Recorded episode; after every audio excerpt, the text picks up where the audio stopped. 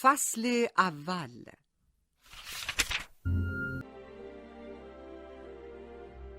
پدرم یازده سال پیش مرد. آن زمان چهار سال بیشتر نداشتم و فکر نمی کردم روزی برسد که دوباره از او خبری بشود. ولی حالا به اتفاق هم در حال نوشتن یک کتاب هستیم. درست نمی‌دانم چقدر او را به خاطر دارم. فکر می کنم چیزهایی از او به یادم مانده چون بارها به عکسهایی که با هم گرفته ایم نگاه کردم. داشتن این همه عکس از کسی که دیگر زنده نیست آدم را میترساند. یک فیلم ویدیویی هم از او دارم. صدایی دارد بم و اندکی هولنگیز. من که یک سال دارم روی شانه های پدرم نشستم و سعی می‌کنم ستاره نوک درخت کریسمس را بچینم. مادرم هر از گاهی این فیلم را تماشا می کند و با اینکه خودش آن را گرفته به شدت می خندد. بعد از عید پاک بود که پدر مریض شد. مادر بارها برایم گفته که پدر بیش از هر چیز از این موضوع متاسف بود که پیش از آن که موفق به شناختن من بشود میمیرد. من الان پانزده سال دارم. اسمم گیورگ رود است و با مادر و یورگن و میریام در اسلو در خیابان هومل زندگی می کنم. یورگن پدر جدید من است و میریام خواهر کوچکم. او فقط یک سال و نیم دارد. تا دو سه هفته پیش خبری از دختر پرتغال نبود تا اینکه مادر بزرگ در انبار داخل یک ماشین اسباب بازی بزرگ که من در بچگی با آن بازی می کردم یک داستان کامل پیدا کرد. به عقیده من باید روش ساده تر و بهتری برای ارسال یک نامه به آینده وجود داشته باشد. چپاندن یک دست کاغذ توی یک اسباب بازی قدیمی هیچ روش مطمئنی نیست. حدود یک هفته قبل وقتی از کلاس موسیقی به خانه آمدم متوجه شدم پدر بزرگ و مادر بزرگم سرزده به دیدنمان آمدند. مادر و یورگن هم در خانه بودند. وقتی به خانه رسیدم هر چهار نفر بیش از معمول منتظرم بودند و به طرز عجیبی خشک و رسمی به نظر می رسیدند. هرچه فکر کردم نفهمیدم در چند روز گذشته چه کار خلافی در مدرسه انجام دادم. پرسیدم اتفاقی افتاده و مادر بزرگ تعریف کرد که نامه ای از پدرم پیدا شده که قبل از مرگش برای من نوشته است. آشوبی در دلم حس کردم. پاکت بزرگی را به طرف من دراز کرد که رویش نوشته بود به گئورگ.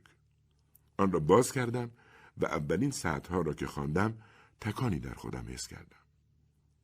جایت راحت است گئورگ. خیلی مهم است که جای راحتی نشسته باشی. چون می‌خواهم داستان مهیجی برایت تعریف کنم. انگار صدای بم و غرندهش را میشنیدم و این بار از نوارهای ویدیویی نبود. با اینکه در پاکت بسته بود پرسیدم آیا قبلا کسی نامه را خوانده یا نه. هر چهار نفر سر تکان دادند. یورگن گفت شاید بعد از اینکه خوندیش اجازه بدیم ما هم نگاهی بهش بندازیم. وقتی پدر بیمار بود به مادر گفته بود که دارد چیزی برای من می نویسد تا وقتی بزرگ شدم آن را بخوانم. ولی تا پانزده سالگیم خبری از چنین نامه ای نشده بود. پدر سالها قبل تأکید کرده بود که هیچ کس حق ندارد ماشین اسباب بازی قرمز مرا دور بیاندازد و وقتی من بزرگ شدم آن را دوباره به من بدهند. یازده سال طول کشیده بود تا مادر بزرگ این معما را حل کند. ماشین قرمز را در انباری با دقت زیاد وارسی و آن نامه را در آن پیدا کرده بود. همراه آن دسته کاغذ به اتاق خود رفتم و برای اولین بار در را از داخل قفل کردم. روی تختم نشستم و خواندن نامه را آغاز کردم.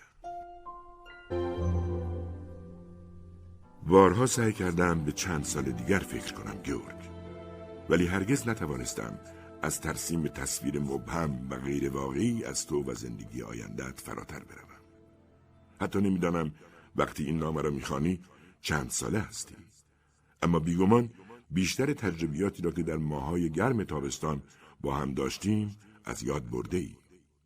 آن زمان سه سال و نیم بیشتر نداشتی. سعی کن به خاطر بیاوری گورگ چون همه آن خاطرات هنوز درون تو نهفته است. آیا قطاری را که هر روز با آن بازی می کردی یادت هست؟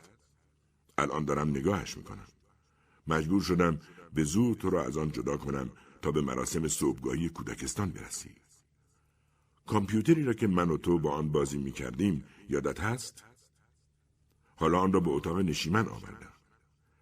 ترجیح می جایی باشم که بعد از ظهرها تو و مامان آنجا هستید.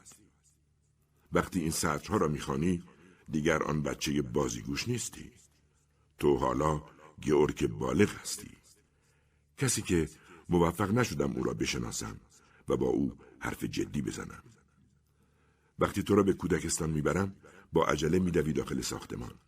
انگار این تو هستی که وقت نداری. دوست دارم زمان را نگه دارم. دوست دارم یکی از همین روزها جاودانه شود و تا ابد طول بکشد. از صمیم قلب آرزو دارم چیزی را که دارم محکم نگه دارم. ولی گورگ دوستها در کمین هستند. مهمانان ناخوانده دارند نیروی حیات را از درون من میمکند. جسمان مریض است. شاید به خاطر نیاوری که من پزشک بودم. می‌دانم مادرت این چیزها را بهت گفته. الان از محل کارم در بیمارستان مرخصی گرفتم. من پذیرفتم که باید از همه چیز و همه کس دل بکنم و این واقعیت عمیقا مرا رنج می‌دهد. از زمانی که به دنیا آمدی منتظر بودم روزی برسد تا بتوانم داستان دختر پرتغال را برایت تعریف کنم. حالا که دارم این نامه را می نویسم برای درک آن خیلی کوچکی. پس آن را جایی پنهان می کنم تا چند سال دیگر به دستت برسد. تا اینجای نامه را که خواندم مجبور شدم سرم را از روی کاغذ بردارم و سعی کنم پدرم را به خاطر بیاورم. ولی تنها چیزی که از او به خاطر دارم آنهایی است که در فیلم ویدیویی و عکسهایش دیدم. به یاد دارم وقتی کوچک بودم یک قطار بزرگ داشتم. ولی این موضوع در به یاد آوردن پدرم کمکی نمی کند. خاطرات زیادی هم از خانه تابستانی من دارم ولی در هیچ یک از آنها نشانی از پدر نیست. غیر از مامان، یورگن و نوزادی میریام چیز دیگری در خاطرم نیست. بگو ببینم گورگ از تلسکوپ هابل چه خبر؟ آیا ستاره شناسان اطلاعات بیشتری از ماهیت و ساختار فضا و کهکشان به دست آوردند؟ وقتی این سطور را خواندم عرق سردی بر پشتم نشست.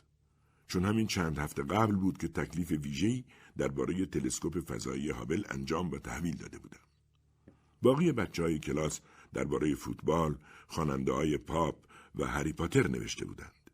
ولی من به کتابخانه رفتم و هر چیز درباره تلسکوپ داشتند قرض گرفتم و درباره آن نوشتم. وقتی آن را تحویل دادم معلم در دفترچه هم نوشت که سخت تحت تأثیر قرار گرفته است. این تکلیف نوعی فعالیت دانشمندانه درباره موضوعی دشوار است که به خوبی از عهده آن برآمدید. وقتی این جملات را خواندم احساس غرور کردم. آیا پدرم غیبگو بود؟ به فکر فرو رفتم. تلسکوپ هابل در آوریل 1990 به مدار زمین فرستاده شد. دقیقا همان زمان بود که بیماری پدرم آغاز شد. هرگز به این فکر نکرده بودم که مریض شدن او با فرستادن تلسکوپ هابل به دور زمین همزمان بوده است. خیلی زود کشف شد که اشتباه بزرگی در تراش دادن عدسی مرکزی تلسکوپ رخ داده. ولی پدرم نمی توانست بداند که این اشکال را در سال 1993 یعنی سه سال بعد از مرگش فضانوردان برطرف کردند. پدرم پیش از اینکه مطلع شود تلسکوپ هابل واضح ترین تصاویر را از کهکشان گرفته است از دنیا رفت. بسیاری از آن تصاویر را در اینترنت پیدا کردم و برای تکلیفم از آنها استفاده کردم. من همیشه علاقه خاصی به پژوهش های فضایی داشتم و شاید استعداد نگاه کردن به اتفاقاتی که خارج از سیاره خودمان رخ می‌دهد کم و بیش ارسی باشد. می توانستم تکلیفم را در مورد آپولو و حضور نخستین انسان بر روی کره ماه بنویسم. حتی می توانستم درباره کهکشانهای دور و حفرههای سیاه بنویسم چون اطلاعات زیادی در این مورد دارم. ولی تلسکوپ هابل را انتخاب کردم. پدر چطور این موضوع را حد زده بود؟ در حالی که به این موضوعات فکر می کردم مامان در اتاقم را زد و پرسید چطور پیش میره؟ جواب دادم تازه فقط چهار صفحه از نامه رو خوندم. حالا وقت خواندن بقیه نامه بود. گیورگ داستان دختر پرتغال در یک بعد از ظهر شروع شد. من منتظر مترو ایستاده بودم. اواخر دهه هفتاد میلادی و اواخر پاییز بود. آنجا ایستاده بودم و به دانشکده پزشکی که تازه وارد آن شده بودم فکر می‌کردم. تصور اینکه بالاخره روزی پزشک می‌شوم برایم عجیب بود. واگن مترو نزدیک شد و من سوار شدم. اولین چیزی که توجه مرا جلب کرد دختر بامزهی بود که وسط راهرو واگن ایستاده بود و پاکت بزرگی در بغل داشت. کاپشن نارنجی کهنه‌ای به تن داشت و یادم میآید که با خودم فکر کردم آن پاکت حتما بزرگ است و سنگین. ولی آن پاکت پرتغال نبود که توجه مرا جلب کرد بلکه خود دختر جوان بود. بلافاصله متوجه حالت به خصوصی در او شدم. علاوه بر آن متوجه شدم که او مرا زیر نظر گرفته است. آن وقتها به طرز عجیبی خجالتی بودم. در آن سفر کوتاه به این نتیجه رسیدم که هرگز آن دختر را فراموش نخواهم کرد. نمی‌دانستم او کیست ولی از همان لحظه اول نفوذش را بر خود حس کردم. دختر موهای تیره بلند و چشمان قهوه‌ای داشت و شاید مثل خودم نوزده ساله بود. وقتی نگاهش را بالا آورد لبخندی تحویلم داد. مثل آن بود که از قبل هم دیگر را می شناختیم. جرأت نکردم به چشمانش نگاه کنم و نگاهم را به آن پاکت بزرگ پرتغال دوختم. سعی کن این صحنه را برای خودت مجسم کنی. واگن تکان شدیدی می‌خورد و دختر نیز تلو تلو. حس می‌کنم باید آن پاکت بزرگ را از سقوط ناگهانی نجات دهم. با حالتی مصمم هر دو دستم را باز کردم. دختر پاکت را رها کرد و من با ضربه ناگهانی باعث شدم از دستش بیفتد. سی یا چهل پرتغال آبدار زیر پای مسافران افتاد. در سراسر عمرم کارهای احمقانه زیادی انجام دادم ولی این یکی از همه پیشی می گرفت. هیچ وقت تا آن اندازه دست پاچه و معذب نشده بودم. دخترک ناراحت شد. به نظر می رسید تک تک آن پرتغال ها برایش ارزشی خاص داشتند. نگاه سرزنش آمیزی به من انداخت. من شرمنده چهار دست و پا کف واگن افتادم و متوجه شدم پاکت پاره شده و قابل استفاده نیست. آخرین چیزی که از آن سفر کوتاه به یاد دارم این بود. با بغلی پر از پرتغال برمیخیزم و دخترک به چشمانم نگاه می کند و قاطعانه می‌گوید احمق. ولی بلا فاصله حالت بشاشش را باز یافت و با لحن نیمه شوخی گفت اجازه دارم یه پرتغال بردارم؟ و من فقط جواب دادم معذرت می‌خوام. در واگن باز می شود و دختر فقط یکی از پرتغال ها را بر می دارد و مثل پری افسانه ها در خیابان ناپدید می شود. گور او فقط گفت اجازه دارم یه پرتغال بردارم ولی این پرتغال های خودش بود که در دستان من قرار داشت. بعد از آن روز مدام در خیابانهای آن اطراف پرسه زدم و هر بار که فکر می‌کردم یک کاپشن نارنجی دیدم احساس می‌کردم قلبم دارد از جا کنده می‌شود. ولی دختری را که در جستجویش بودم آب شده و توی زمین فرو رفته بود. مطمئن بودم هر کاری که لازم باشد می‌کنم تا بتوانم دوباره او را ببینم. فصل دوم دختر پرتغال کاپشن اسکیمویی به تن داشت و معمولا آدم با این جور کاپشن های قدیمی در خیابان های اسلو قدم نمی‌زند. به ویژه اگر پاکت بزرگ پرتغالی را هم یدک بکشد. اجازه دادم تخیلاتم مرا اقوا کنند. مطمئنا او قصد سفر به گرینلند را دارد و می‌خواهد با اسکی آن سرزمین را زیر پا بگذارد. بنابراین همراه داشتن هشت یا ده کیلو پرتغال در سورتمه که سگها آن را میکشیدند کار احمقانه ای نبود. ولی احتمالات دیگر هم وجود دارد. شاید دختر پرتغال در یک خانواده شلوغ زندگی می‌کرد. شاید هم دختر خانواده بزرگ بود که علاقه خاصی به پرتغال داشت. یا اینکه شاید او مادر یک خانواده کوچک است. این فکر لرزشی بر اندامم انداخت همیشه حسابگر خوبی بودم و علائم را خوب درک می کردم. چیزی که ما پزشکا آن را قدرت تشخیص می نامیم. وقتی متوجه بیماری خودم شدم آزمایش های مختلف را تجزیه تحلیل کردم و بعد سراغ یکی از همکارانم رفتم و گفتم بیماریم چیست و او مشغول معالجه هم شد. واقعیت این است که هنگام نوشتن این سطور احساس سرخوردگی و سردرگمی عجیبی دارم. تصمیم گرفتم نگذارم اشکهایم را تو ببینی. مادرت به زودی از سر کار برمیگردد و الان تو روی زمین نشسته و نقاشی می‌کنی و نمی‌توانی مرا دلداری بدهی. وقتی سالها بعد نامه مرا بخوانی شاید در ذهنت دلداریم بدهی. همین فکر به من آرامش میبخشد. احساس کردم اشکهایم سرازیر شده. به یاد دفعاتی افتادم که با مادرم به قبرستان رفته بودم تا قبر پدر را تمیز کنیم. بزرگ شدن بدون پدر چندان هم سخت نیست. سختتر و عجیبتر از آن زمانی است که پدرت از توی قبر با تو حرف بزند. البته که می‌خواستم باقی نامه را بخوانم. ولی به نظرم موضوع آن دختر با آن پاکت پرتغال را زیادی بزرگ کرده بود. چرا خیلی ساده ننوشته که عاشق دخترک شده بود؟ شاید واقعا نکته مرموزی در آن وجود داشت. به خواندن ادامه دادم.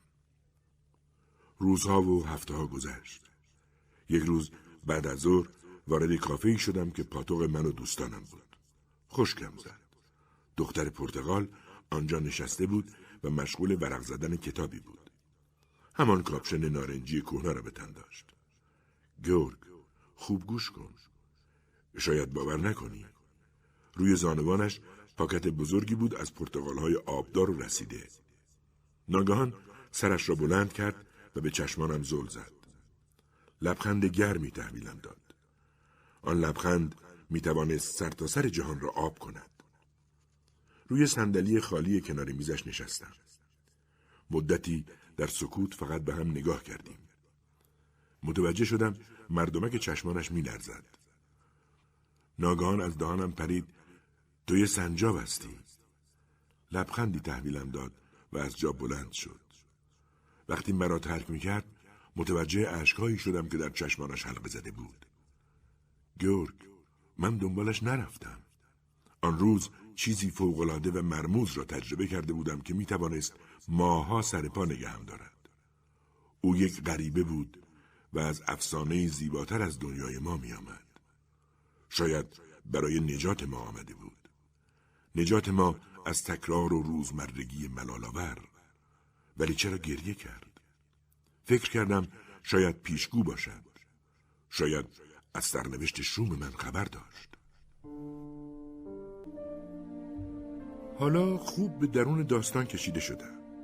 کاملا واضح است که دختر پرتغال ذهن پدرم را به طرز دیوانه کننده مشغول کرده است و سرانجام وقتی فرصت مییابد تا چیزی به دختر بگوید جمله ناامید کننده بر زبان میآورد تو یه سنجاب هستی همیشه پیدا کردن یک جمله مناسب برای گفتن به دختری که به چشمانت زل زده کار ساده ای نیست قبلا گفتم که به کلاس موسیقی می‌روم البته پیانیست خوبی نیستم اما می توانم قسمت اول قطعه محتاب بتوون را بدون اشتباه بزنم. باید اعتراف کنم که در مدرسه موسیقی خودم هم با چنین ماجرایی روبرو هستم. دختری آنجاست که به کلاس ویولون می آید. اغلب ده دقیقه در اتاق انتظار می نشینیم تا کلاسمان شروع شود. تا حالا با هم حرف نزدیم. چند هفته قبل ساعت را از من پرسید. یک بار هم من گفتم باران شدیدی میبارد و جعبه ویولون او خیس شده. می‌دانم که اسمش ایزابل است و نمی‌دانم اگر ناگهان به چشمانم زل بزند چه عکس عملی نشان می‌دهم و یا اگر گریه کند چه کار باید بکنم حالا پدر باقی داستان را تعریف کن. پس از ملاقات در کافتریا جستجوی حساب شده من برای یافتن دختر پرتغال آغاز شد. این فکر به مغزم خطور کرد که هر دوباری که او را دیدم دوشنبه بوده. آن پرتغال ها از کجا می آمد؟ به این فکر افتادم که اگر کسی ایرادگیر باشد حتما پرتغالهایش را از یک میوه فروشی بزرگ تهیه می کند و در آن زمان تنها یک فروشگاه بزرگ میوه و سبزی در اسلو بود و آن پاکت قهوه‌ای. معمولا های معمولی اجناس خود را در کیسه های پلاستیکی می‌گذارند مگر آن فروشگاه چند شب پیاپی برای خرید به این فروشگاه رفتم گورگ تو هم باید روزی به آنجا بروی سعی کن در جستجوی زنی باشی که با پاکت بزرگ پر از میوه آنجا را ترک می کند. یکی دو بار ناامید به خانه بازگشتم ولی سومین دوشنبه‌ای که به آنجا رفتم او را دیدم. دختری در کاپشن قدیمی نارنجی. حس کردم زانوانم تحمل وزنم را ندارد. مدتی حرکاتش را زیر نظر گرفتم. پرتغال ها را یکی یکی بر می داشت و به دقت بررسی می کرد و بعد آنها را در پاکت یا سر جایشان می گذاشت. تا آن روز کسی را ندیده بودم که نسبت به انتخاب پرتغال تا این اندازه حساس باشد. حالا متقاعد شده بودم که او پرتغال ها را فقط برای خوردن نمی‌خرد. دختر پرتغال پس از پرداخت پول به طرف خیابان رفت و من هم به دنبالش.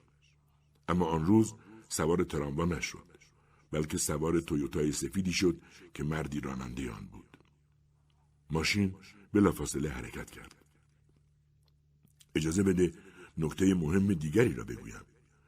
درست زمانی که دختر سوار ماشین شد سرش را برگرداند و به من نگاه کرد. درست نمی‌دانم که من را شناخت یا نه. آن مرد خوشبخت که بود؟ می توانست پدرش باشد. شاید هم نمی‌دانم. شاید همان کسی بود که دختر پرتغال قصد داشت با او به گرینلند برود.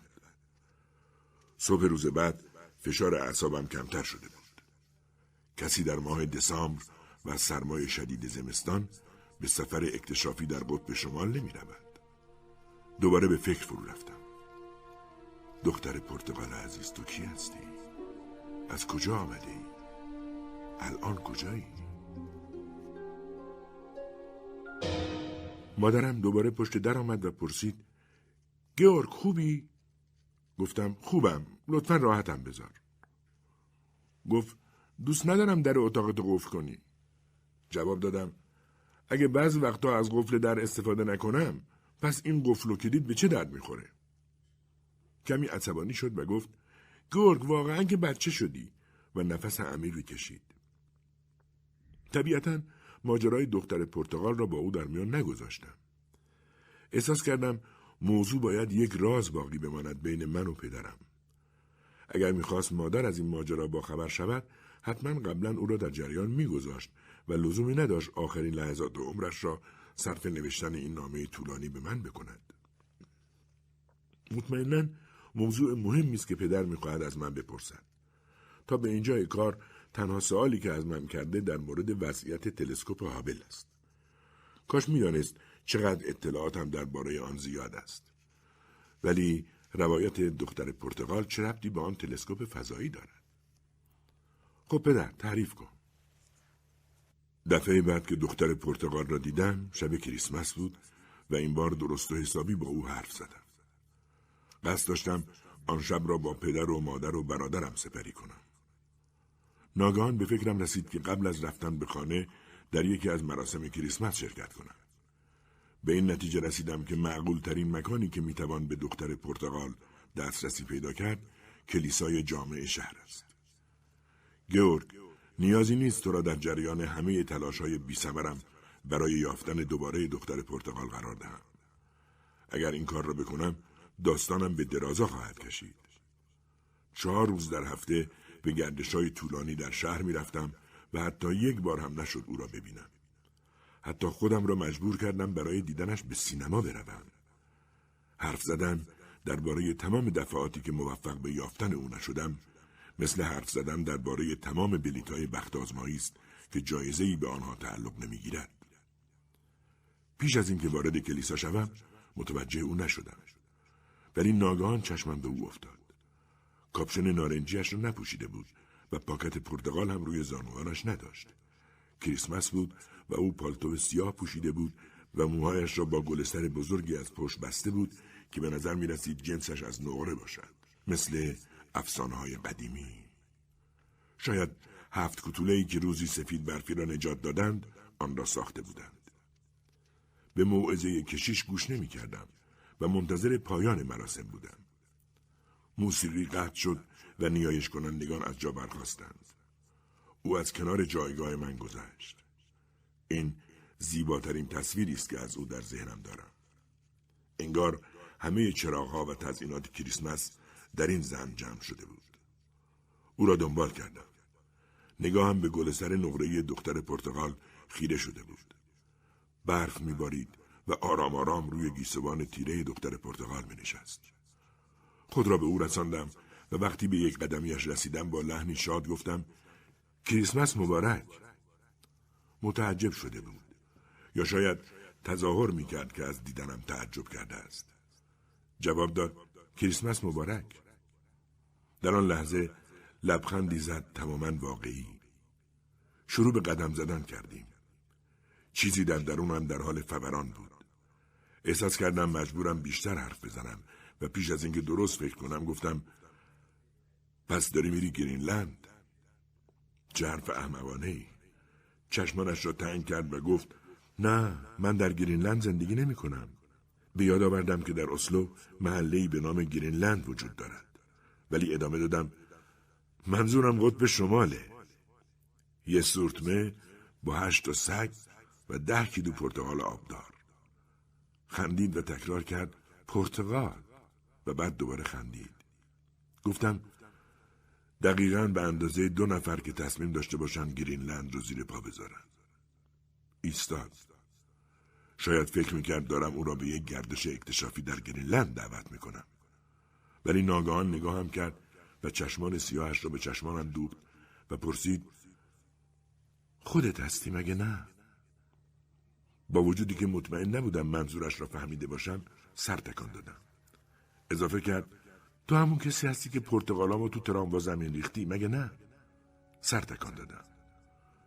واقعا که آدم دست و پا چلفتی هستی؟ جواب دادم و حالا همین دست و پا چلفتی می‌خواد جبران کنه. از ته دل خندید و گفت فراموش کن. واقعا که بامزه بودی. فصل سوم.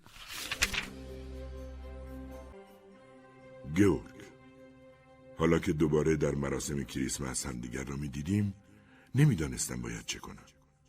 ناگهان یک تاکسی خالی سر می‌رسد و دختر پرتغال دستی برای آن تکان می‌دهد. ماشین توقف می‌کند و او دنبال تاکسی میدود. این صحنه مرا به یاد سیندرلا میاندازد که باید قبل از نیمه شب قصر را ترک می‌کرد.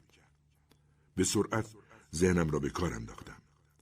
فقط یک ثانیه برای گفتن چند کلمه مؤثر در اختیار داشتم. می توانستم بپرسم کجا زندگی می کند یا اینکه راهش با من یکی هست یا نه یا دست کم برای رفع کنجکاوی خودم بپرسم که چرا همیشه اینقدر پرتغال هم می کند درست همان لحظه که داخل ماشین می نشست فریاد زدم فکر کنم عاشقت شدم. واقعیت را گفتم و بلافاصله پشیمان شدم.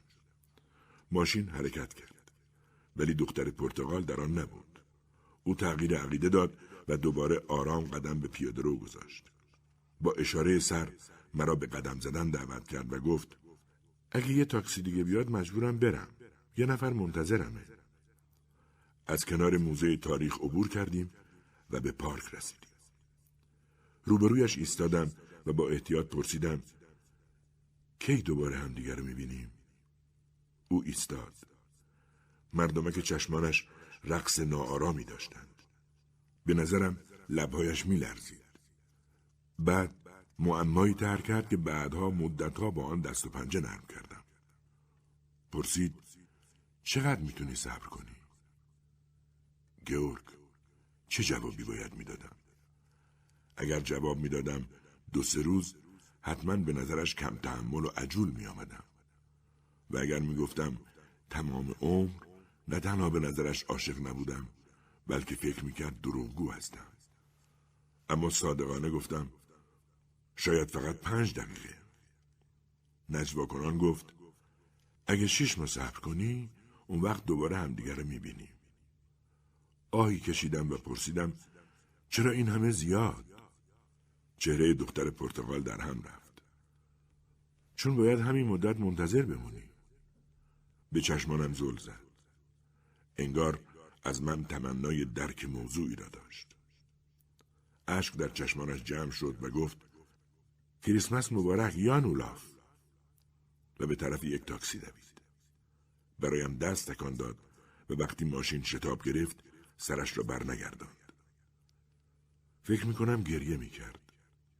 سخت تحت تاثیر قرار گرفته بودم گیورگ دختر پرتغال اسم مرا از کجا می‌دانست سوال دیگرم هم به همان نسبت آزاردهنده بود چرا باید شش ماه صبر می‌کردم موضوع دیگری هم بود که نگرانم می‌کرد.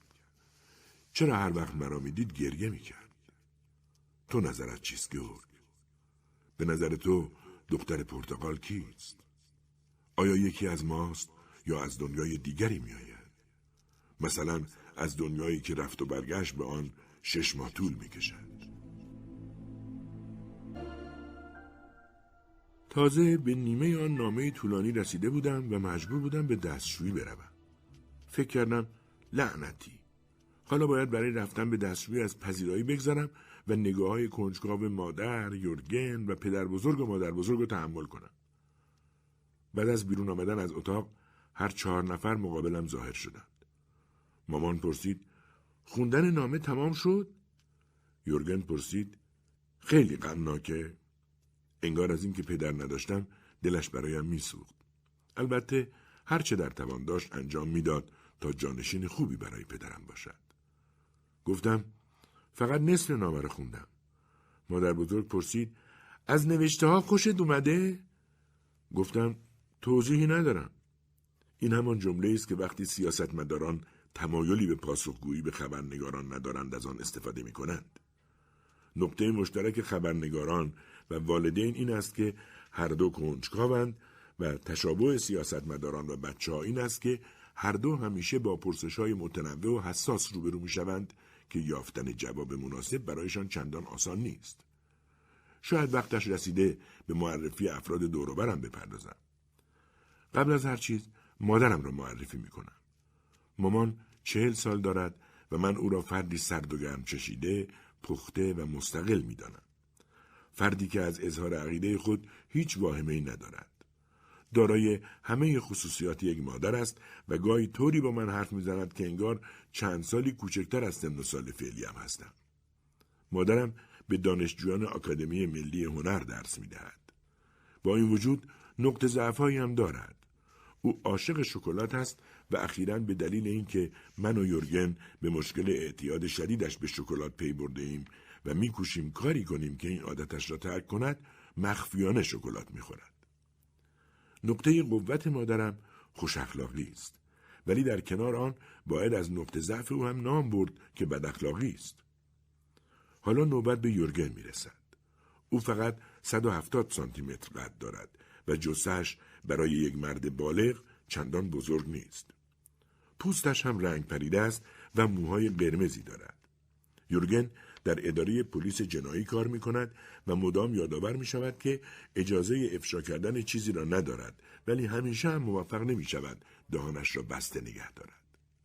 یورگن از آن دست آدم است که فکر می کنند همه چیز را می دانند و بر همه چیز اشراف دارند.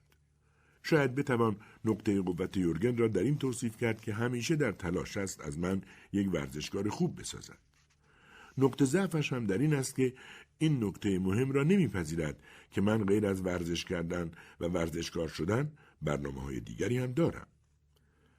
فکر نمی کنم یورگن برای مطالعات ستاره شناسی من ارزش زیادی قائل باشد. اما پیش از پرداختن به پدر بزرگ و مادر بزرگم باید تأکید کنم که آنها را خوب می شناسم.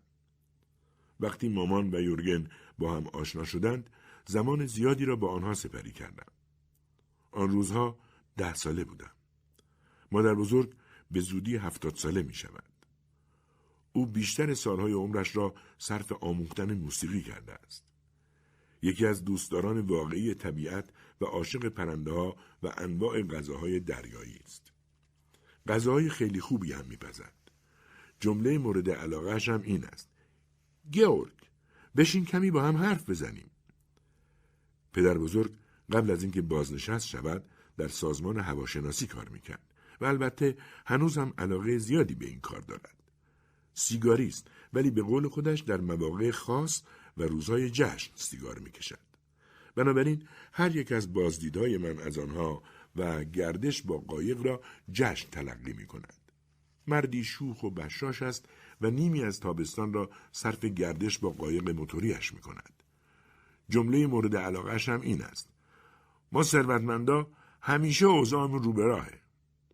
حالا فقط کسی باقی مانده که توصیفش از همه سختتر است. گیورک رود. قد من 174 سانت است. یعنی چهار سانت از یورگن بلندتر. فکر نمی کنم از این بابت خوشحال باشد ولی گمانم دیگر خود را به این وضع عادت داده است. من به آن گروه از آدمها تعلق دارم که از ظاهر خود راضی هستند.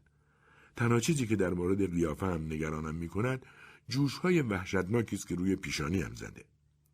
یورگن ادعا می کند اگر با او شروع به ورزش و دویدن بکنم ممکن است جوشهایم از بین بروند. ولی من فریب او را نمی‌خورم. چشمان آبیم را از پدرم به ارث بردم. موهایم بلند و پوستم روشن است. نقطه قوت. گئورگ به آن دسته آدمهایی تعلق دارد که با تمام وجود درک کردند که انسانها روی سیاره‌ای در یک راه شیری زندگی می کنند. نقطه ضعف. دفاعی عمل می کند و خوب گل نمی زند. جمله محبوبش متشکرم هر دو رو برمیدارم. بعد از اینکه از دستشویی بیرون آمدم مجبور بودم بازم از پذیرایی عبور کنم. ولی این بار هیچ کدامشان چیزی نگفتند. در اتاقم را باز کردم و خودم را روی تخت انداختم. می‌خواستم بدانم آن دختر پرتغال مرموز کیست. هنوز احساس می‌کردم که دختر پرتغال باید با تلسکوپ هابل در ارتباط باشد یا دست کم با کهکشان و فضا. شاید او از سیاره دیگر میآمد. نوشته ها را برداشتم و خواندن را از سر گرفتم. چند روز از ژانویه گذشته بود که دوباره به جستجوی دختر پرتغال پرداختم. برای پیدا کردن رد پایش صدها راه را امتحان کردم ولی هیچ کدام نتیجه نداد. زمستان آن سال بارها به اسکی رفتم اما در هیچ یک از پیست ها کوچکترین نشانی از او ندیدم. اوایل ماه مارس مسابقات مهم و تماشایی پرش اسکی برگزار شد. وقتی هوا خوب باشد درصد چشمگیری از اهالی اسلو در آن تپه حاضر می شوند. در آن روز تعداد کسانی که کاپشن گرینلندی به تن کرده بودند چندان هم کم نبود. کوچکترین توجهی به مسابقات نداشتم و همه حواسم متوجه بررسی کاپشن ها و چهره صاحبانشان بود. ولی هیچ کدام از آنها دختر پرتغال نبودند. حتی نفهمیدم چه کسی برنده مسابقه شد. از آن روز به بعد تنها یک بار دیگر به آنجا رفتم. امسال من و تو روی تپه ایستاده ایم و به تماشای اسکیبازان پرداختیم. می‌خواهم راز کوچکی را با تو در میان بگذارم.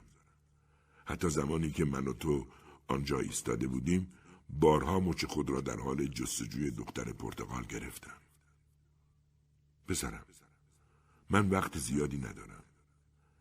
اواخر ماه آوریل آن سال کارت پستال زیبایی در صندوق پستی خانه پدر و مادرم یافتم.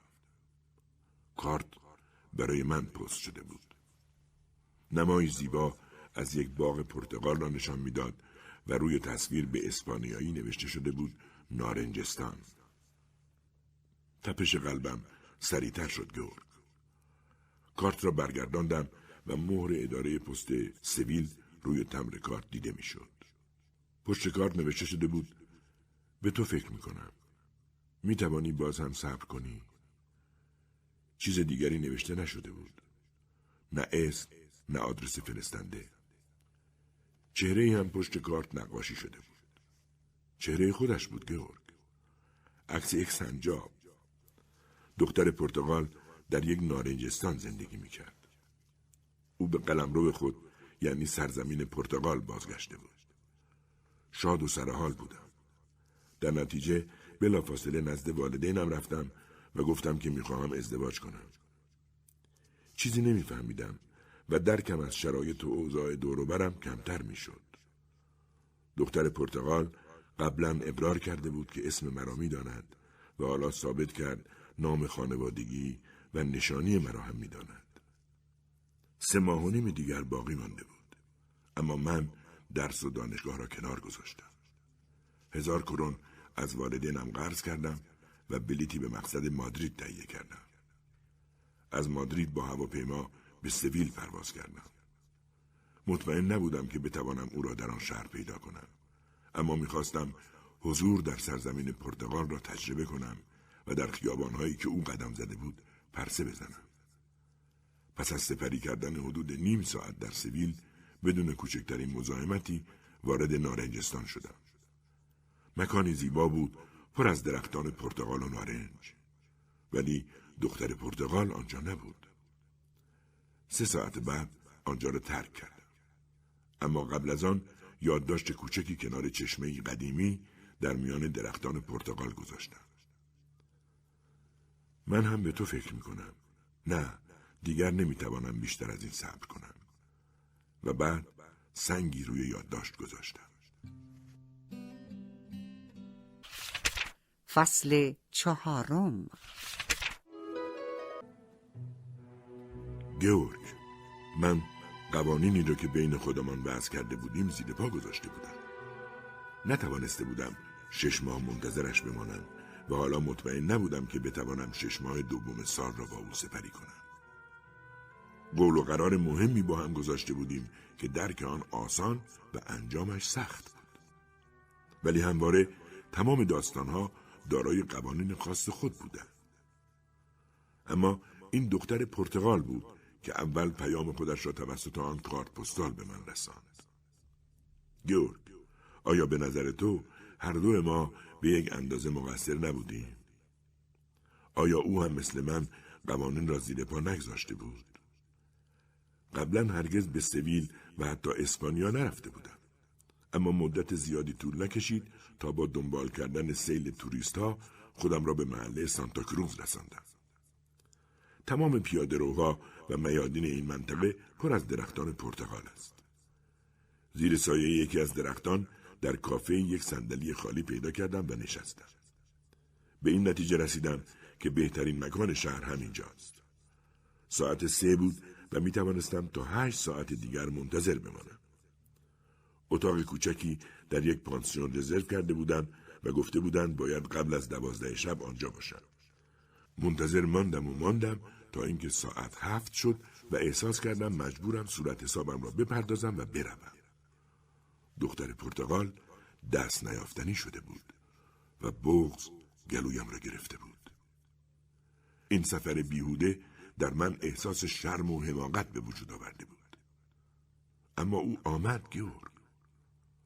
ساعت هفت و نیم بود که دختر پرتغال در آن میدان پر از پرتغال خرامان نزدیک شد. البته آن کاپشن قدیمی را به تن نداشت چون هوا بهاری بود. به جای آن لباس قرمز آتشینی به تن داشت.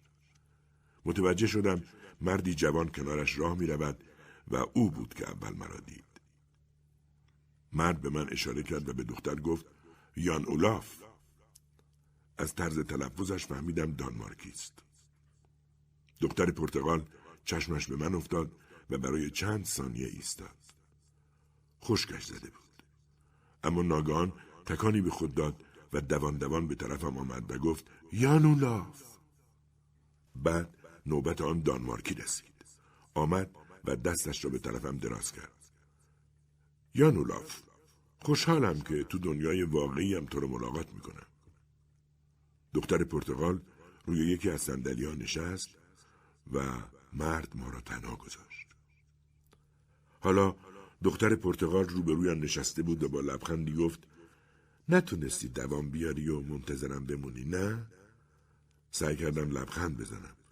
من شرط و باختم. احساس کردم شانه هایم می لرزد. با لبخندی گفت مطیع نبودی ولی شاید بتونیم تکه های شکسته ماجرا را سرهم بندی کنیم. و به این ترتیب گفتگوی طولانی آغاز شد. دختر پرتغال گفت هنوز منو نشناختی یا نولاف؟ دوباره براندازش کردم اما چیزی به خاطر نیاوردم.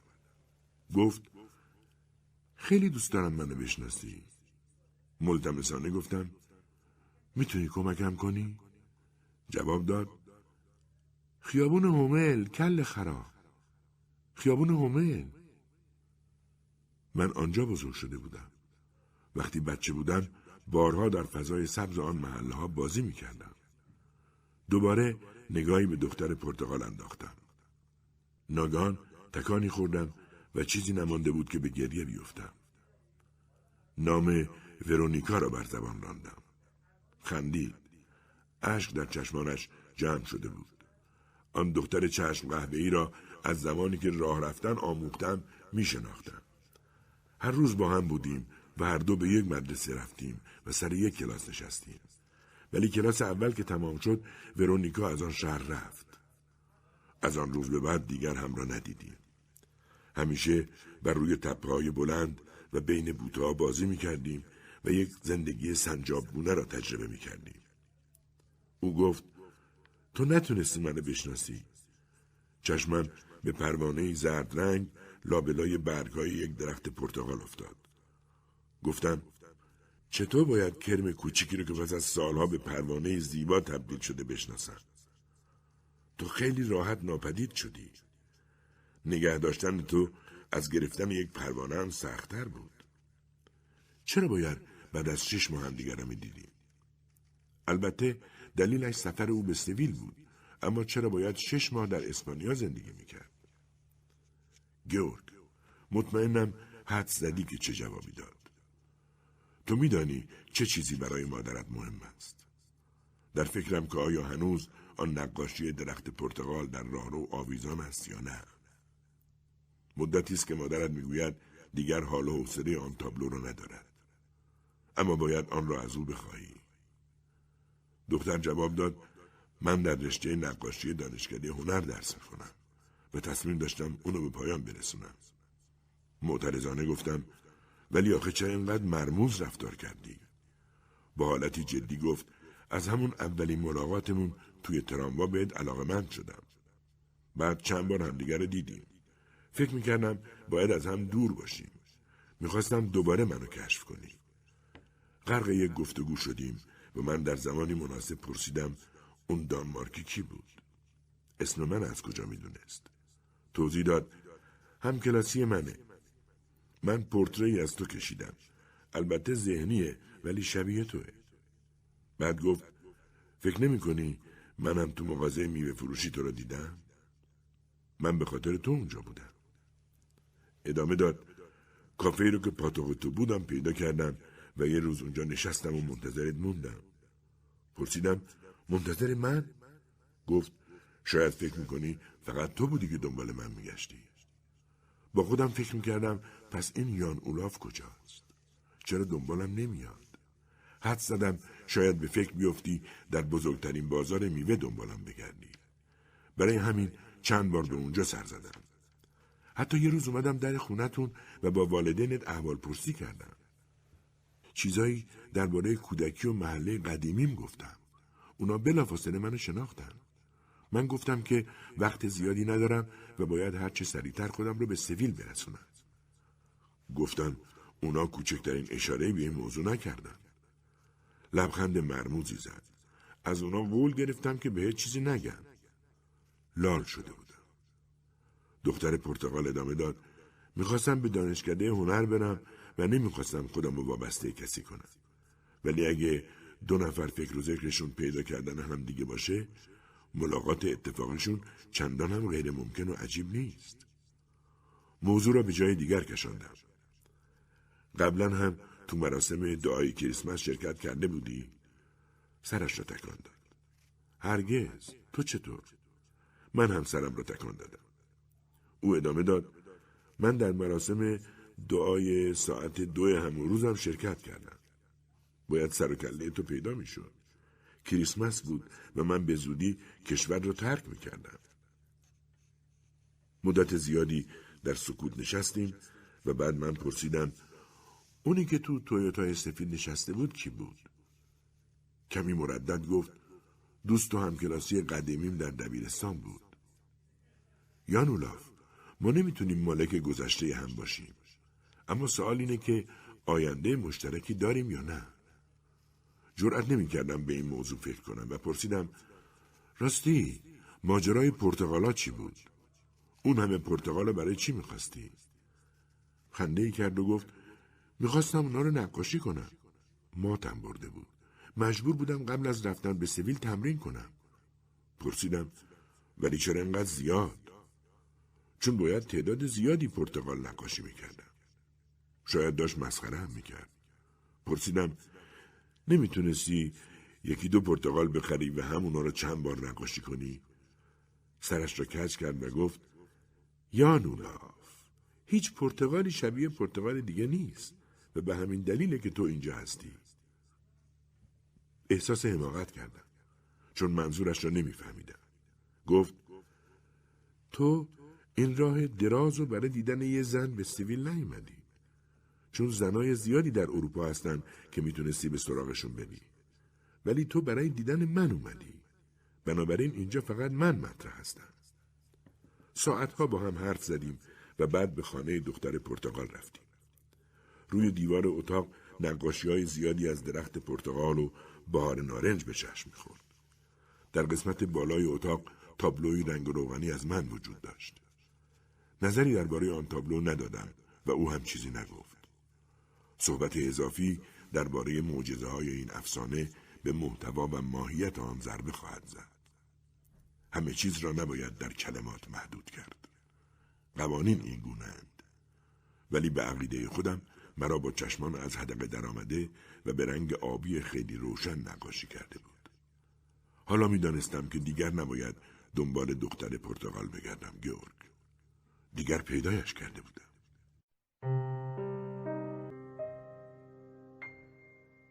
من هم حالا می دانستم دختر پرتغال کیست. وقتی به این قسمت از نامه رسیدم مادرم در اتاقم را زد و گفت گیورگ شام آماده است. هنوز نامه را تموم نکردی؟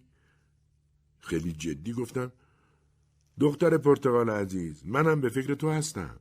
می‌تونی کمی بیشتر صبر کنی؟ از آن طرف در صدایی نشنیدم.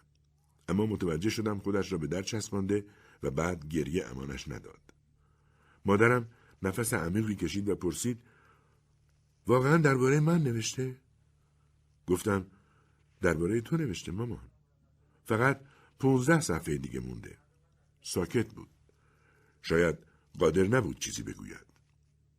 پدرم مرا دست نینداخته بود. او داستان دختر پرتغال را از خودش نساخته بود. چیزهای زیادی بود که باید درباره آن با مامان حرف می زدم. ادامه نامه را خواندم. گیورگ هنوز حواست به من هست؟ یک بار دیگر بعد از اینکه تو را به مهد رساندم پشت کامپیوتر نشستم. امروز دوشنبه است. امیدوار بودم کمی کسالت داشته باشی تا بتوانم به همین بهانه تو را در خانه نگه دارم. ولی از طرف دیگر باید این نامه را تمام کنم. آخر هفته به خانه تابستانی رفته بودیم و تو یک نقاشی در دفترچه مخصوص آنجا کشیدی که با کمی اغماز می‌شد تشخیص داد موش است. شاید هنوز نقاشیت در آن دفترچه باشد. بهتر است به اسپانیا برگردیم. دو روز آنجا ماندم و بعد برگشتم. مجبور بودم سه ماه دوریش را تحمل کنم. البته هنگام خداحافظی پرسیدم که سر قولش باقی است و شش ماه دوم سال را با هم خواهیم بود یا نه. ورونیکا فکر کرد و جواب داد شاید اون دو روزی رو که بی اجازه به اینجا اومدی ازش کم کنم. وقتی مرا تا دم در اتوبوس فرودگاه بدرقه کرد چشممان به کبوتر مرده سفیدی افتاد که روی پیاده رو بود. ورونیکا ایستاد. بدنش میلرزید و بعد به گریه افتاد. من هم گریه کردم. هر دو جوان بودیم. درست در دل یک افسانه ایستاده بودیم و طبیعتا توقع نداشتیم با چنین صحنه ای روبرو شویم. آن کبوتر سفید نشانه بدی بود. فصل پنجم بالاخره دختر پرتغال به نروژ برگشت. برای استقبالش به فرودگاه رفتم. در همان سالن فرودگاه نقاشیهایش را نشانم داد. آبشار کلمات بیوقفه از دهانش خارج می‌شد و اصلا نمی‌توانست شادی و غرورش را پنهان کند. بقیه تابستان را با هم بودیم. به جزایر نروژ رفتیم. سری به شمال زدیم و از موزه و نمایشگاه های نقاشی دیدن کردیم. گیورگ، باید او را می دیدی. باید صدای خنده هایش را می شنیدی. من هم با تمام وجود می خندیدم. چیزی مصری تر از خنده وجود ندارد. اغلب از زمیر اول شخص جمع استفاده می کردیم. ما زمیر بسیار خوب و جالبی است. مثلا می گفتیم فردا چیکار کنیم؟ یا اینکه تئاتر را که با هم دیدیم دوست داشتیم و بالاخره یک روز ما خوشبختیم وقتی از این زمین استفاده می شود برخی قوانین افسانه ها روشنتر و قابل درک می شود پاییز آن سال ورونیکا در آکادمی هنر مشغول شد و من تحصیلاتم را در دانشکده پزشکی ادامه می دادم.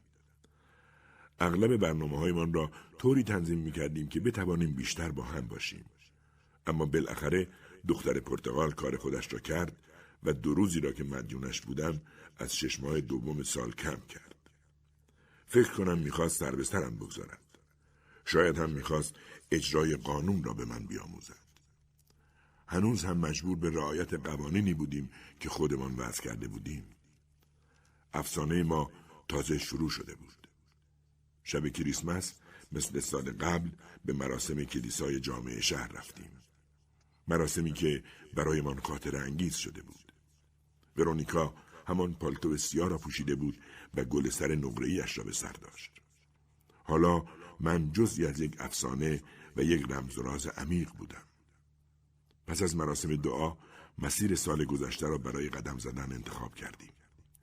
دقیقا در همان نقطه‌ای که سال قبل با توقف یک تاکسی از هم جدا شده بودیم ایستادیم و از گذشته ها یاد کردیم.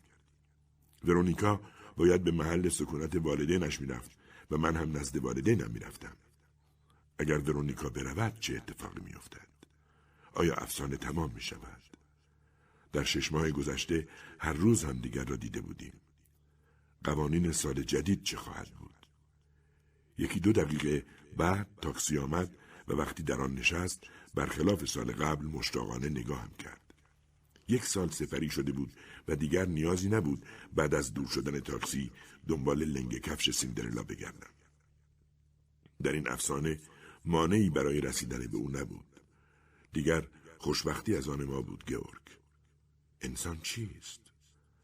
در حالی که این سطور را می نویسم تلسکوپ هابل دور زمین می چرخد. تصمیم گرفتند سفینه و تعدادی فضانورد برای رفع ایراد آن به فضا بفرستند تا هابل بتواند درک بهتری از فضا به ما بدهد. راستی نمیدانی کار تلسکوپ هابل به کجا کشید؟ اغلب به تلسکوپ ها به عنوان چشم جهان نگاه می کنم. چون قادر به دیدن سراسر فضاست.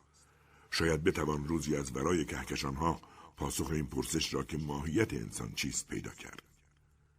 تلسکوپ هابل دوباره پای آن به میان کشیده شد. نمی‌فهمم این موضوع چه ارتباطی با دختر پرتغال دارد. باید باقی نامه را بخوانم چون طولی نخواهد کشید که شاهد تولد خودم باشم. هیجان انگیز است.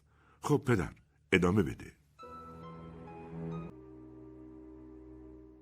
از این به بعد سعی می کنم مختصر بنویسم چون وقت زیادی ندارم. چهار سال در یک آپارتمان کوچک زندگی کردیم. ورونیکا از دانشکده هنر فارغ و تحصیل شد و همانطور که میدانی به تدریس هنر رو آورد. من هم به عنوان پزشک تازه کار کارآموزی می‌کردم. آن روزها پدر بزرگ و مادر بزرگ تصمیم داشتند رویای بازنشستگی و بازگشت به زادگاهشان را عملی کنند و به این ترتیب من و ورونیکا به خانه آنها در خیابان هومل نقل مکان کردیم. در اولین سال اقامتمان در آنجا فقط به باقچه های خانه رسیدگی کردیم. تصمیم گیرنده ورونیکا بود. من همه عمرم را با همان باغچه قبلی سر کرده بودم و حالا باغچه به او می رسید. بعضی وقتها در روزهای گرم بوم نقاشیش را در حیات خانه علم می کرد و به نقاشی گیاهان می پرداخت. ورونیکا به من آموخت که به ویژگی ها و ظرافت های طبیعی نگاهی دقیقتر بیاندازم. می توانستیم یک گل بچینیم و دقایق زیادی را صرف تماشای آن کنیم. به نظر تو دنیا افسانه اعجاب برانگیز نیست؟ گورگ ما کنار هم راضی و خوشبخت بودیم و هیچ اندوهی خاطرمان را نمی آزرد. امیدوارم تو هم ذهنیتی روشن برای دیدن و حس کردن راز و رمزهای کوچک زندگی داشته باشی. این احساس پاک نسبت به طبیعت را تنها در افسانه های آمیانه می‌توان یافت. گورگ حتما آنها را مطالعه کن. افسانه های اساتیر یونان و مطالعه کتاب های آسمانی را هرگز فراموش نکن.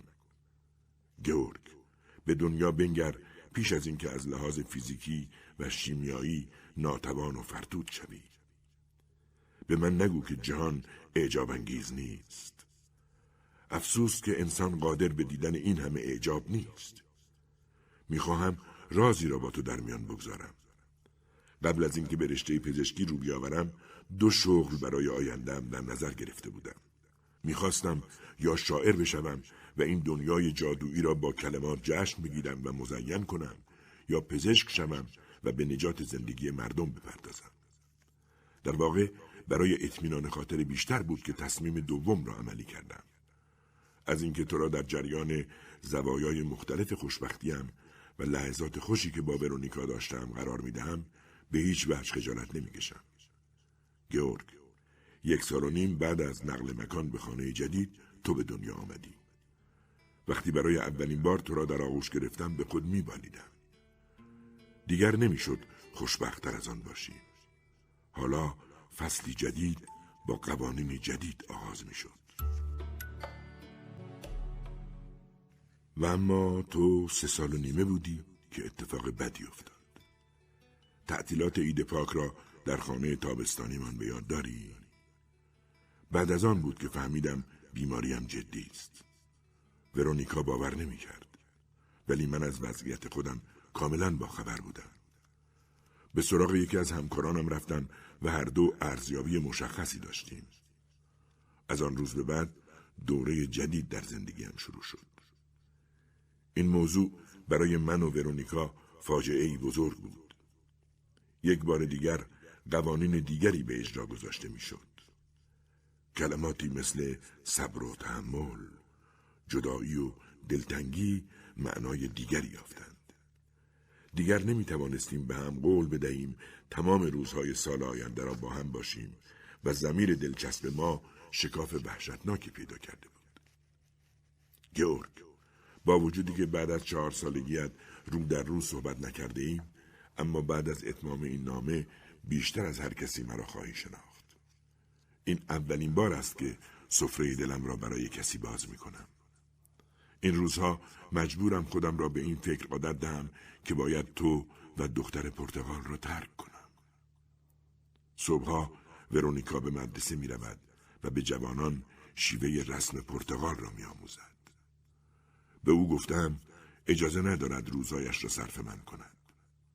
بعد من تو را به مهد می رسانم و تا برگشتنت چند ساعت مقابل این کامپیوتر می نشینم و نوشتن این نامه بلند را ادامه می دهم.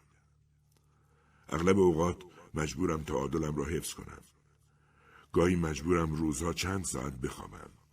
به این دلیل که شبها آرامش کافی برای خوابیدن ندارم. افکاری که شبها به سراغم میآید وحشتناک است. بنابراین ترجیح می‌دهم بیدار بمانم. بعضی وقتها ورونیکا را بیدار می‌کنم. ساعتها کنار هم می نشینیم و دست یکدیگر را می گیریم. گاهی نگاهی به دستانش می اندازم و با خود می گویم که این دست را تا آخرین لحظه زندگی رها نمی کنم.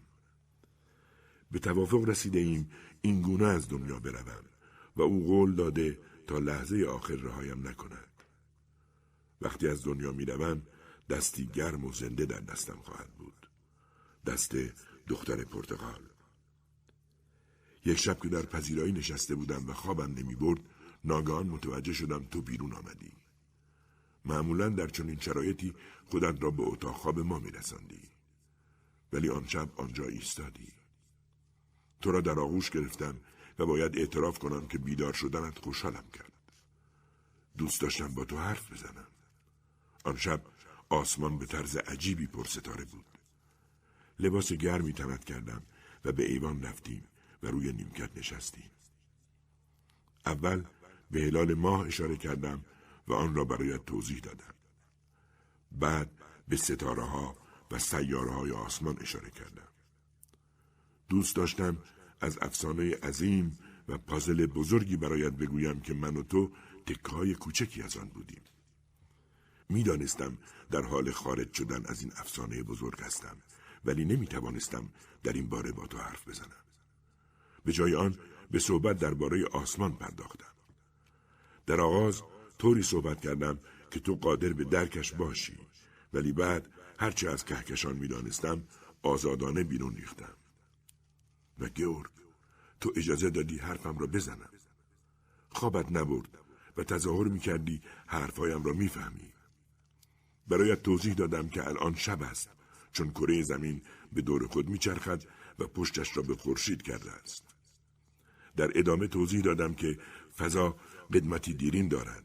با وجود این هیچ کس نتوانسته طریقه پیدایش آن را کشف کند. اینکه همه ما در افسانه بزرگ زندگی می کنیم که هیچ کس از ماهیت آن خبر ندارد.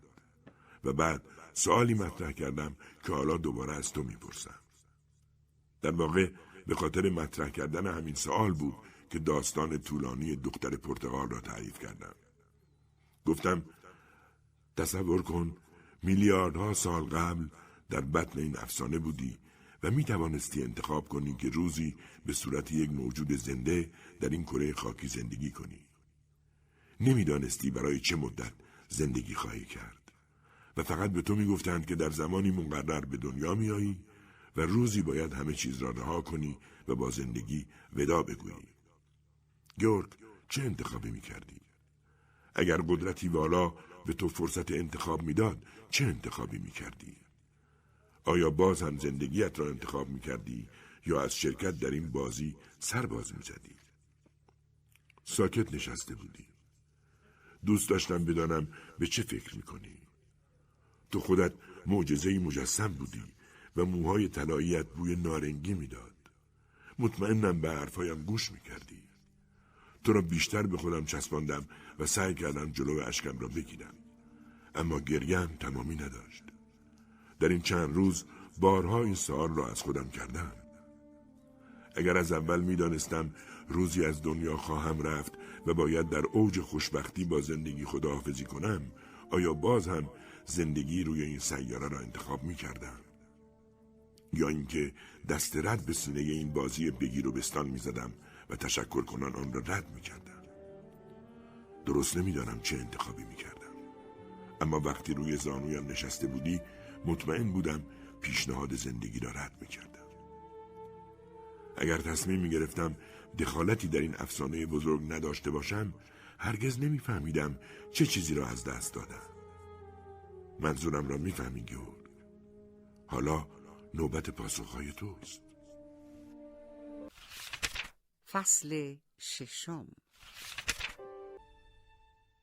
گورگ دو راه داری چون قوانین افسانه این چنین می‌گویند اگر زندگی را انتخاب کنی مرگ را هم برگزیده ای به من قول بده قبل از هر پاسخی خوب فکر کنی پاسخ این سوال برایم خیلی مهم است چون مسئولیت حضور تو در این جهان به عهده من است از اینکه تو را تقدیم جهان کردم کمی احساس گناه می کنم.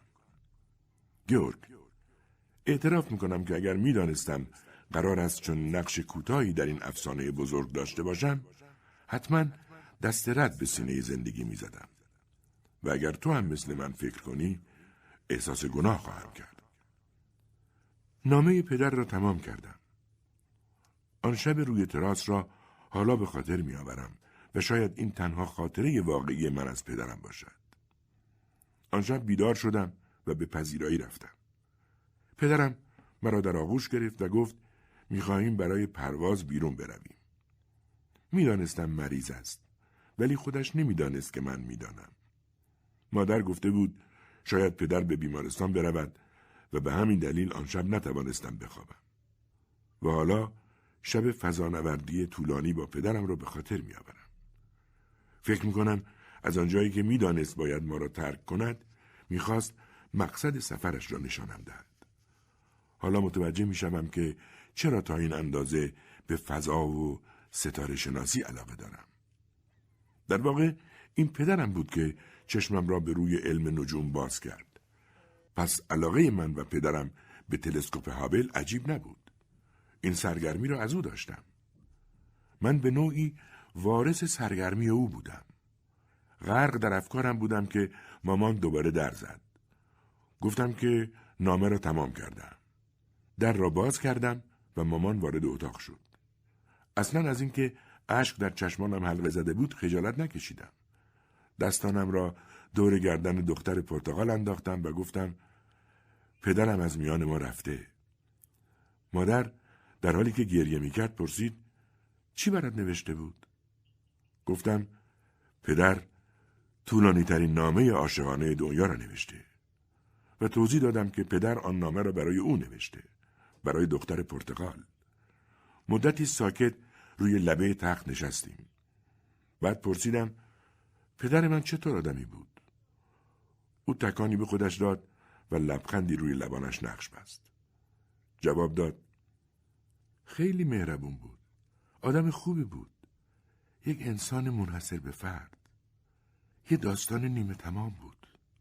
می‌تونست بارها و بارها تکرار کنه که زندگی یک افسانه است و با این احساس جادویی زندگی می‌کرد. یه رومانتیک واقعی بود. البته منم بودم.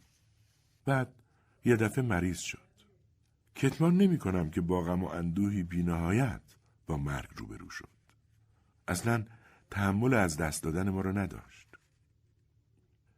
وقتی به اتاق نشیمن آمدیم احساس کردم خیلی بزرگتر از چند ساعت قبل از خواندن نامه پدر شدم.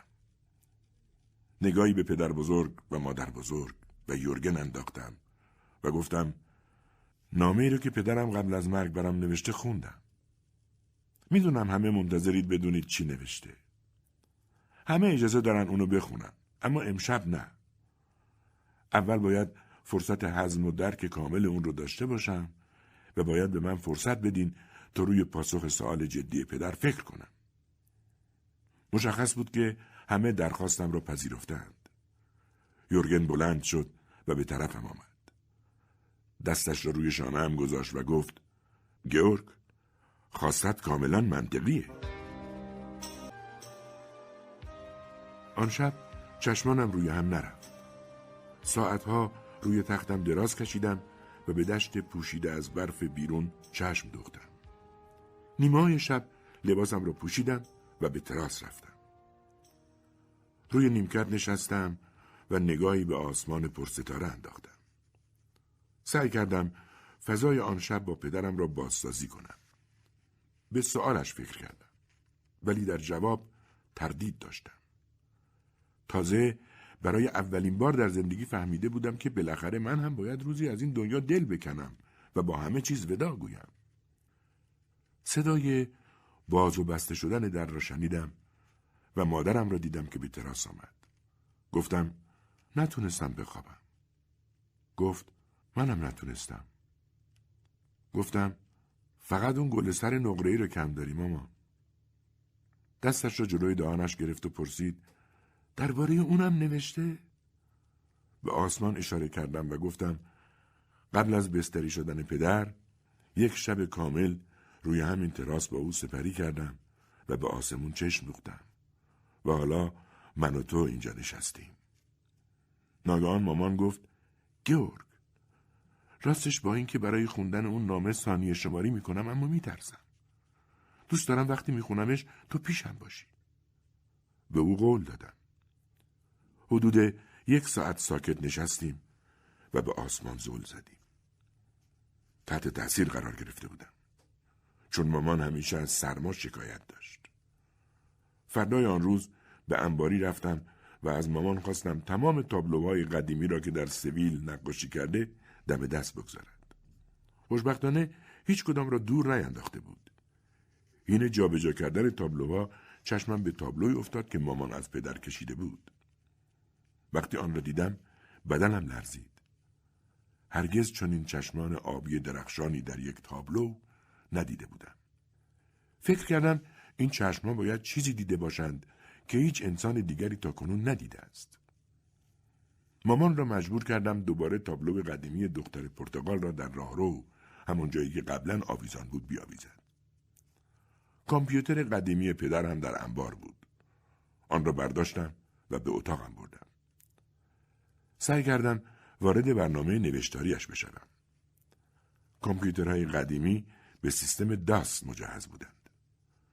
برای وارد شدن به رمز نیاز داشتم. این همان بود که یازده سال پیش نتوانسته بودند پیدایش کنند.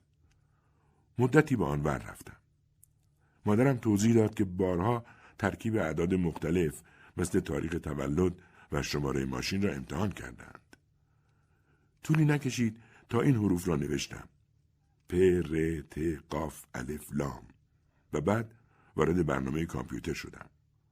مادرم چیزی نمانده بود از هوش برود.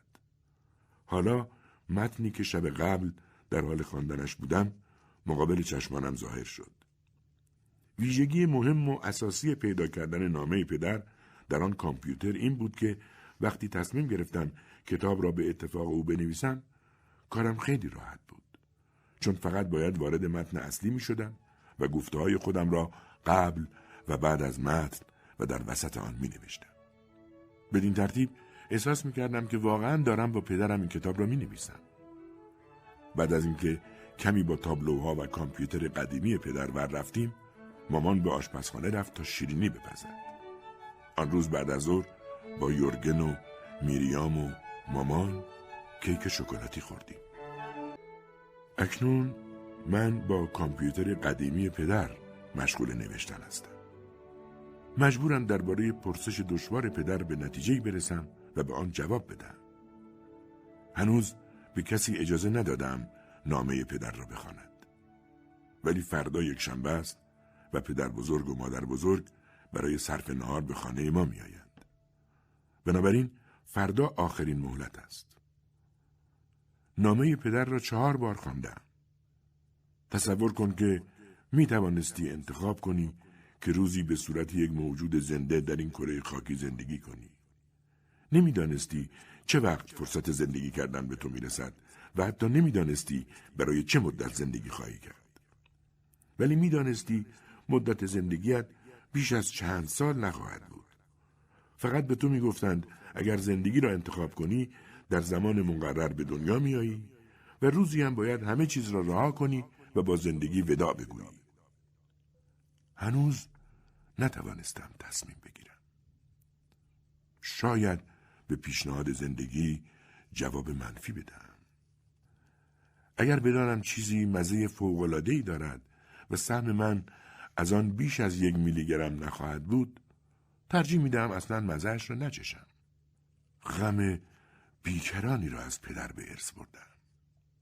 از همین حالا بابت اینکه باید روزی زندگی را وداگویم اندوهگینم. ضمنا دیدگاهش درباره زندگی را هم به ارث بردم همان دیدگاهی که زندگی را زیبا و خارق العاده می‌بیند. اگر داستان دختر پرتغال یک فیلم سینمایی بود و من شاهد نمایش آن بودم و می‌دانستم اگر یانولاف و دختر پرتغال در پایان فیلم به هم نرسند خودم هم به دنیا نمیآیم.